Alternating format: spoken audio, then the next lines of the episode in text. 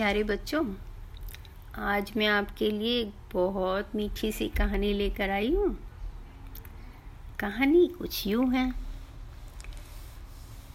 एक आदमी, जो सिर्फ़ तेईस चौबीस साल का था, उसके पास कोई खेत या ज़मीन थी नहीं। बहुत गरीब था। दूसरे के खेतों में जाके काम करता। वहाँ पर ज़मीन खोदना, बीज भरना जो भी वीड्स आ गए हों, जंगली घास फूस उन्हें निकाल के फेंकना या उनके खेत की देखभाल करना या उनको मदद करना, वो जब गेहूँ पक जाए या सब्ज़ी फल पक जाए, उन्हें तोड़ के निकाल के देने में।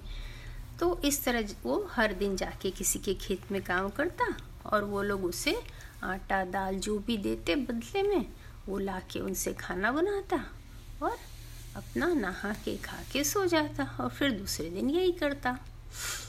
तो एक दिन क्या हुआ, वो अपने लिए रोटी बनाया। तो चार रोटी बनी थी, लेकिन जब नहा के खाने बैठा तो उसमें तीन रोटी थे। अरे, ये कैसे हो गया? उसे समझ नहीं आया। दूसरे दिन फिर ऐसा ही हुआ। चार रोटी बनाए थे, तीन ही मिली। अरे!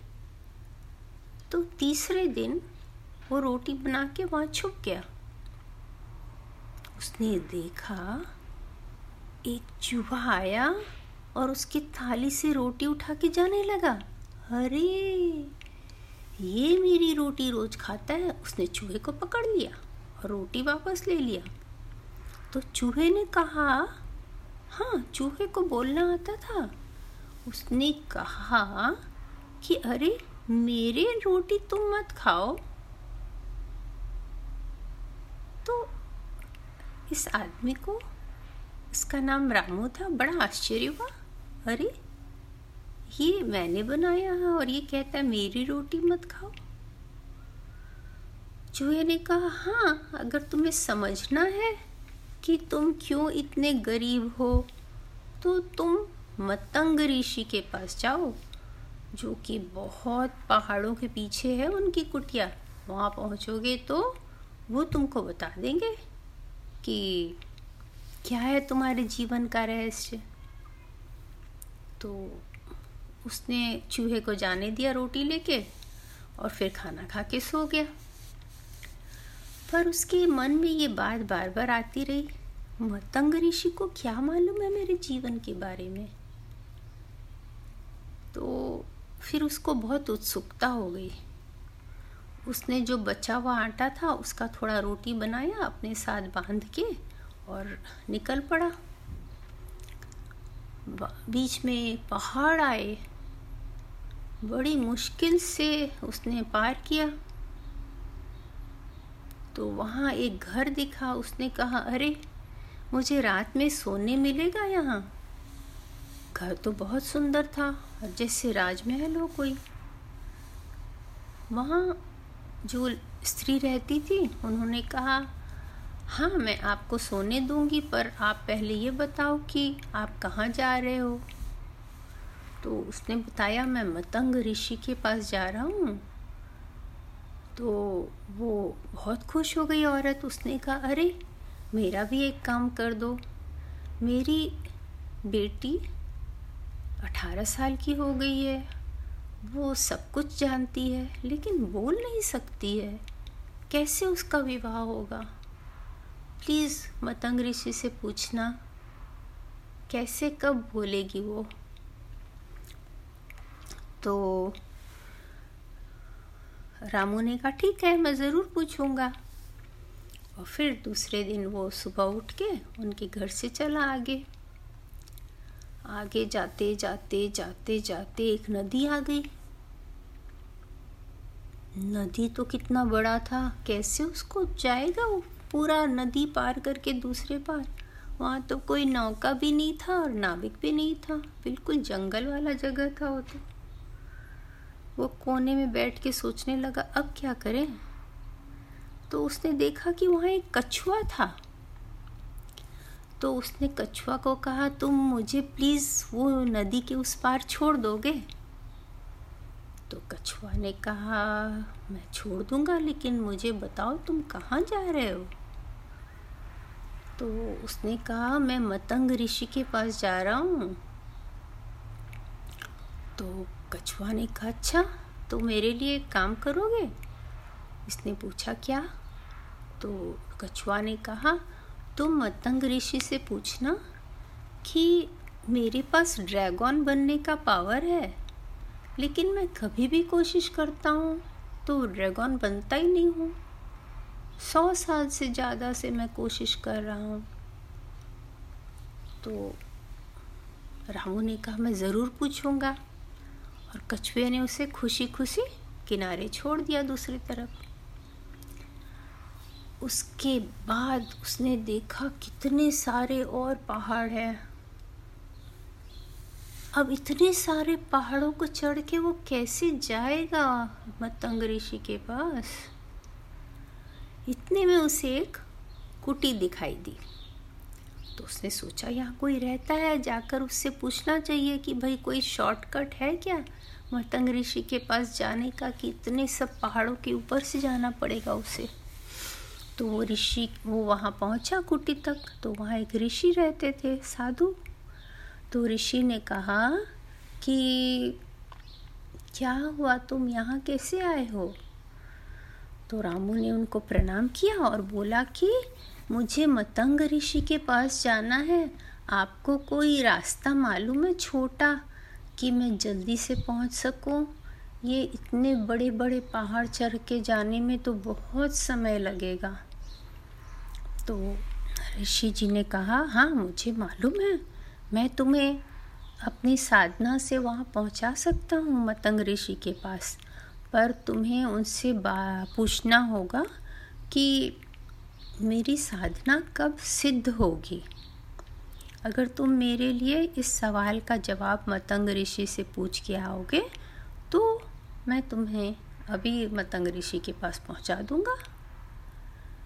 तो रामू बहुत खुश हो गया। उसने कहा अच्छा तो आप मुझे पहुँचा दो, मैं ज़रूर पूछूँगा।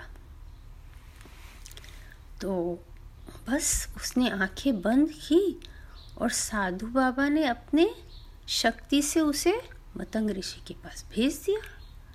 पर जाने से पहले रामू ने साधु बाबा से पूछा, अगर आप वहाँ खुद चाहते तो? तो साधु बाबा ने बताया, मैं यहाँ से अगर उठ गया तो मेरी तपस्या भंग हो जाएगी। तो तपस्या का फल कैसे मिलेगा?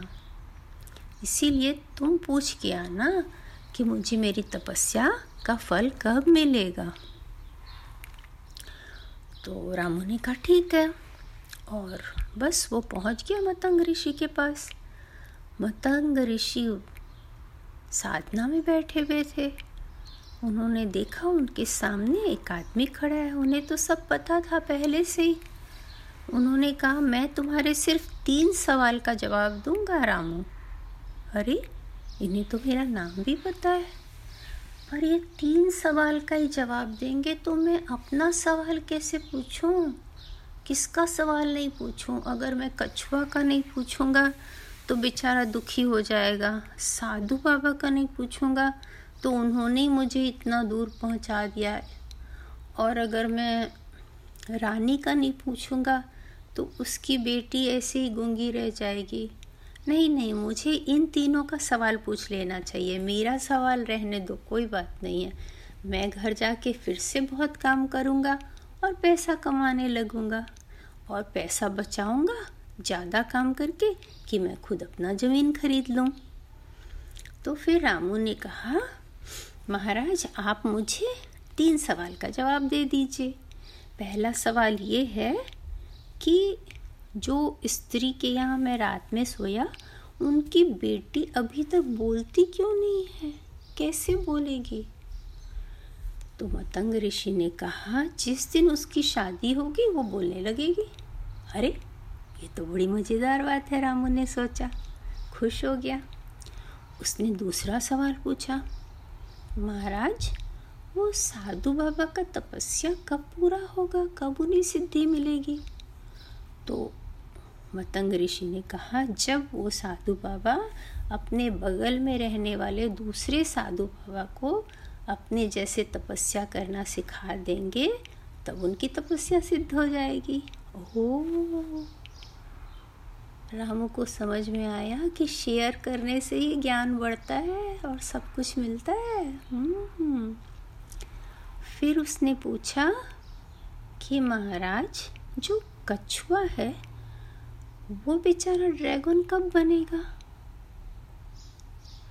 तो मतंग ऋषि ने कहा, वो कछुआ जब अपने ऊपर का पड़ा हुआ कवच निकाल के फेंक देगा तो वो ड्रैगन बन जाएगा। अरे, हमें अपने ऊपर में पड़े हुए कवच को ही सिर्फ़ निकालना रहता है, और फिर हम सब कुछ कर सकते हैं। हाँ कवच मतलब पूर्वाग्रह। प्रेज्यूडिस कितनी अच्छी बात है। रामू समझ गया। उसने मतंग ऋषि को प्रणाम किया और फिर आँखें बंद की और वो पहुँच गया साधु की कुटी में। साधु उसका ही राह देख रहे थे।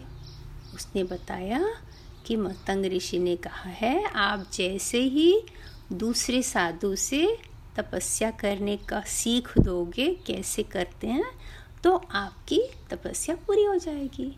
साधु बहुत खुश हो गए, उसको धन्यवाद दिए। और फिर वो कछुआ ने उसने कछुआ ने उसे दूसरे किनारे पहुँचाया और उसने कहा कि तुम जैसे ही अपना कवच खोल दोगे, तुम ड्रैगन बन जाओगे। तो कछुआ ने तुरंत अपना कवच खोल दिया। उसके अंदर से इतने सारे मोती निकले। अरे तो कछुए ने कहा, मुझे ये नहीं चाहिए, तुम ले जाओ। और वो ड्रैगन बन गया, इतना खुश हो गया। और रामू को इतने सारे मोती मिल गए। अब रामू गया उस औरत के पास, जिसने उसे रात को सोने को जगह दिया था, क्योंकि उससे फिर अभी जाते वक्त वहाँ रात में सो कर जाना था घर। तो वो स्त्री उससे पूछी, क्या हुआ रामू? रामू ने बताया, तुम जिस दिन इसकी शादी करोगी, बोलने लगेंगी। तो उसने कहा, अरे रामू, तुम इससे शादी कर लो, क्योंकि तुमने ही ये बात मुझे बताई है। और उसने रामू से उसकी शादी कर दी और वो बोलने लगी और फिर रामू को वहाँ इतने बड़े घर के पास में उसने अपना मोती से और ज़मीन खरीदा और बहुत मेहनत से खेती का काम करने लगा और उसके पास फिर कभी कोई चीज़ की कमी नहीं हुई और वो और राजकुमारी खुश होकर रहने लगे। आशा है आपको कहानी सुनकर मज़ा आया होगा। बाय बाय बच्चों।